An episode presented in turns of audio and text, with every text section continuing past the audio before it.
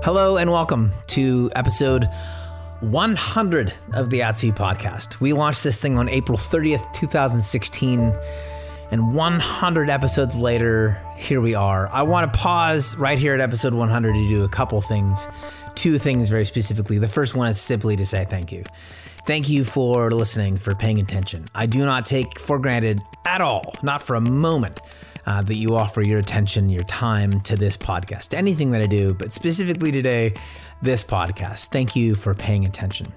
If you are a patron, doubly thank you, uh, because not only your attention, but your actual contributions make it possible for me to do this, to take care of equipment costs, and also to free up the time it takes me to invest in these conversations, uh, to do the research.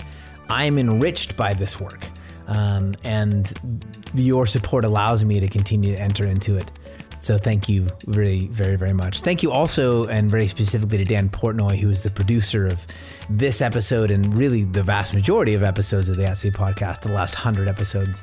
Uh, your skill set, your attention, your availability. There's just stuff along with this podcast. There's just stuff that's true about my life and is that exists in my life that simply would not, uh, were you not the person you are, with the skill set you have uh, and the attention you pay. So thank you. Thank you for making all this possible. Uh, if you're a listener, if you're Dan, uh, if you are uh, a patron, that's first. The first is thanks. And thanks because this, like I said, this is an enriching work. I love this work. I love this work because I'm growing as I do it, which leads me to the second thing that I want to do. I grew up watching David Letterman, uh, which means that what I'm going to offer you is a David Letterman type thing. I'm going to offer you a top ten. The top ten things I have learned uh, as the host of the At Sea podcast after one hundred episodes. Number ten, I don't have to know everything. That seems like kind of a duh when I say it out loud, but the reality is, is life is just better recognizing my limitations. That I don't have to make a goal of assembling a bunch of knowledge uh, and becoming a know-it-all. It's actually a really good posture to be in, to recognize that I- I'm limited in my knowledge. I'm actually sometimes limited in my ability to know. Um, it-, it makes life more interesting. It makes people more interesting. I don't have to know everything. That's number ten. Number nine, I don't have to pretend like I know everything. My mom used to say, no one likes to know it all. Maybe your mom said the same thing. one hundred episodes into this podcast, I really believe it. Um, folks really enjoy being asked questions. Uh, I enjoy being asked questions. I don't have to pretend like I know everything. In fact, there's not a lot of respect to be gained by pretending like I've got knowledge. There is a lot to be gained by knowing that I don't know everything and acting like someone who is looking for what's next in someone's life, who's looking for truth, beauty, goodness, as opposed to thinking that they've got it. Which leads me to number eight. Curiosity is a sign of respect. To say to someone, tell me about that. To say to someone, I don't think I quite understand that. Can you break that down for me? There is this maybe um, like a fear of of sorts that, that like folks would be offended uh, to be asked questions about who they are. But the more I've done it, the more I've asked like really poignant questions uh, of really uh, sensitive matters in people's lives, the more I recognize how respected and honored people feel when I ask questions as opposed to make assumptions. Curiosity is a sign of respect. Number seven, mystery is an invitation. Uh, it is often used, the word mystery, maybe misused. It is, it is sometimes misused, the word mystery, as a way to excuse the work it takes to get to know someone, to, a way to excuse the, the work it takes uh, or the responsibility of coming to know, of asking good questions and of waiting for answers, or even wading through answers that we don't understand. Oh, it's just mysterious. No, real mystery, true mystery is an invitation into relationship. It's an invitation into a deeper kind of knowledge. It's the, it begins with that sense of like, I don't really get this. It leads to really good questions. Mystery is not a dead end when it comes to culture or religion or anything. It is an invitation. Hey, there's more here. There's more than you can see. There's more than you can know. Maybe there's more that is possible for you to know. Maybe there's actually more than is possible at the edges of human knowledge. Mystery is an invitation and not a dead end. Number six, knowledge isn't power. Knowledge is a facet of relationship. This notion that the, the, it's, you know, it's a saying. I, I've heard it. I've seen it on posters. Knowledge is power. No, you know, that that's true. If, if the goal in my life is to control, if the goal in my life is to control the world around me, then knowledge can be power. But if the goal in my life is relationship, Uh, the knowledge is simply a facet of that relationship. And it ends up being a, a, a commitment to a relationship, like a particular commitment to a relationship that I get to know you. I get to see you and experience you now as you are. And knowledge is power means that you have to stay there. Otherwise, we have a problem. Once I've come to know you, that's who you are. And if you change, then we've got a problem. But what if instead knowledge is is a way for is a way for it's a facet of like I get to see you now, and then as you change, I'm committed to relearning you over the course of time. That's true interrelationally. That's true interpersonally. That's also true societally. That that's institutionally, culturally. Things are as they are now, and I can come to a certain understanding and a grasp. Here's that control piece, a grasp of the way things are now. But real knowledge then is like, this is going to change. And when it changes, when you change, I'm going to ask the next set of questions in order to re-enter into this relationship as it exists tomorrow. Knowledge isn't power. Uh, knowledge is a facet of relationship.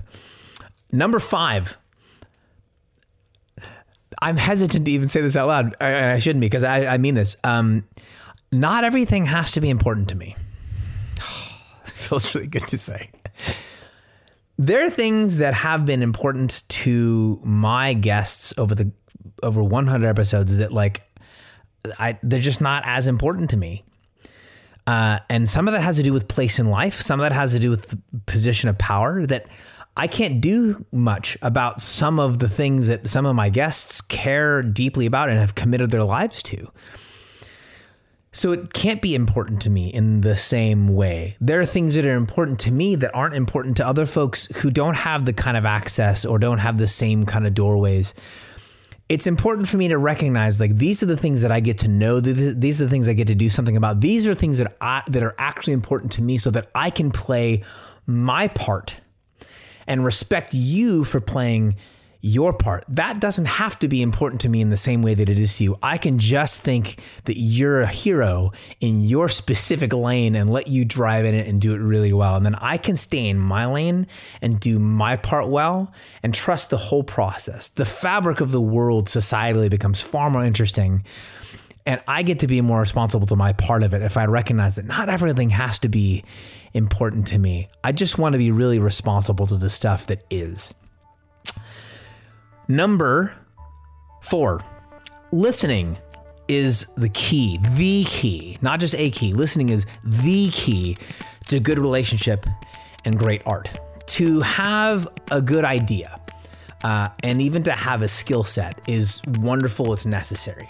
Um, this podcast was a good idea, and I have a certain skill set uh, that allows me to do this, and I think do this decently well.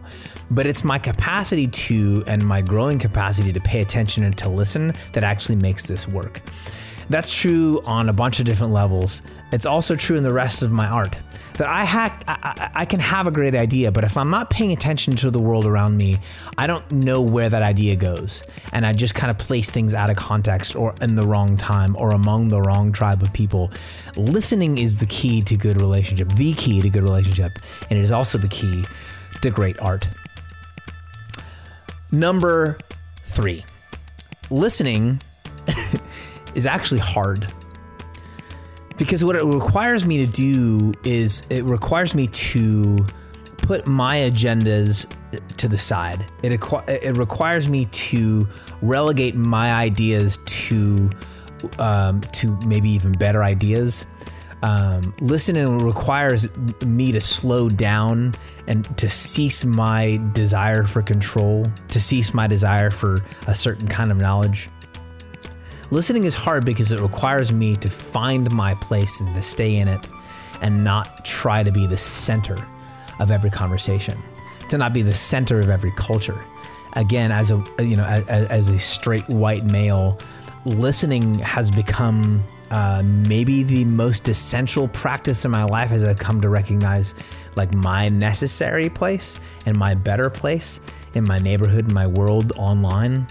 Um, and it's been hard because it is more so than anything else. Listening, listening is a relinquishing of power or the desire for power. Listening is hard. Number two, not all stories are good stories. Um, the emphasis on story, you know, the folks over at Pixar like to say that story is king. And I, I absolutely believe that story is king. Story is the framework.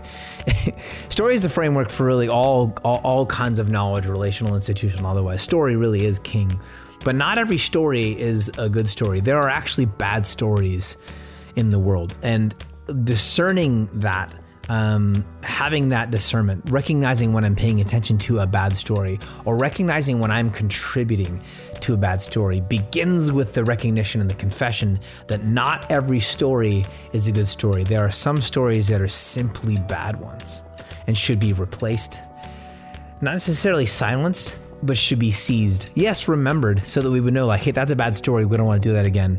But some stories should come to an end. Not all stories are good. And lastly, the number one thing that I've learned and relearned over the course of one hundred episodes, I like people. I really like people. Um, the more knowledge there is in the world of um, how how bad things are, how bad things can be, how, how badly we can mess things up, how complicated and mean people can be.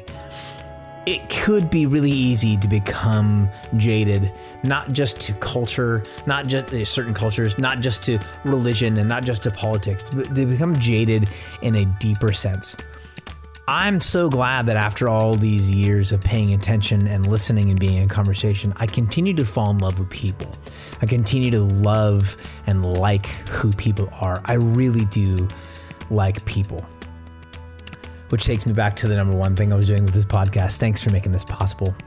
Thanks for joining me for this episode of the Etsy, at the uh, thanks for joining me uh, for this episode of the Etsy podcast. Uh, we will return to our regularly scheduled program uh, in the next few weeks. Thanks for one hundred episodes. Let's do one hundred more.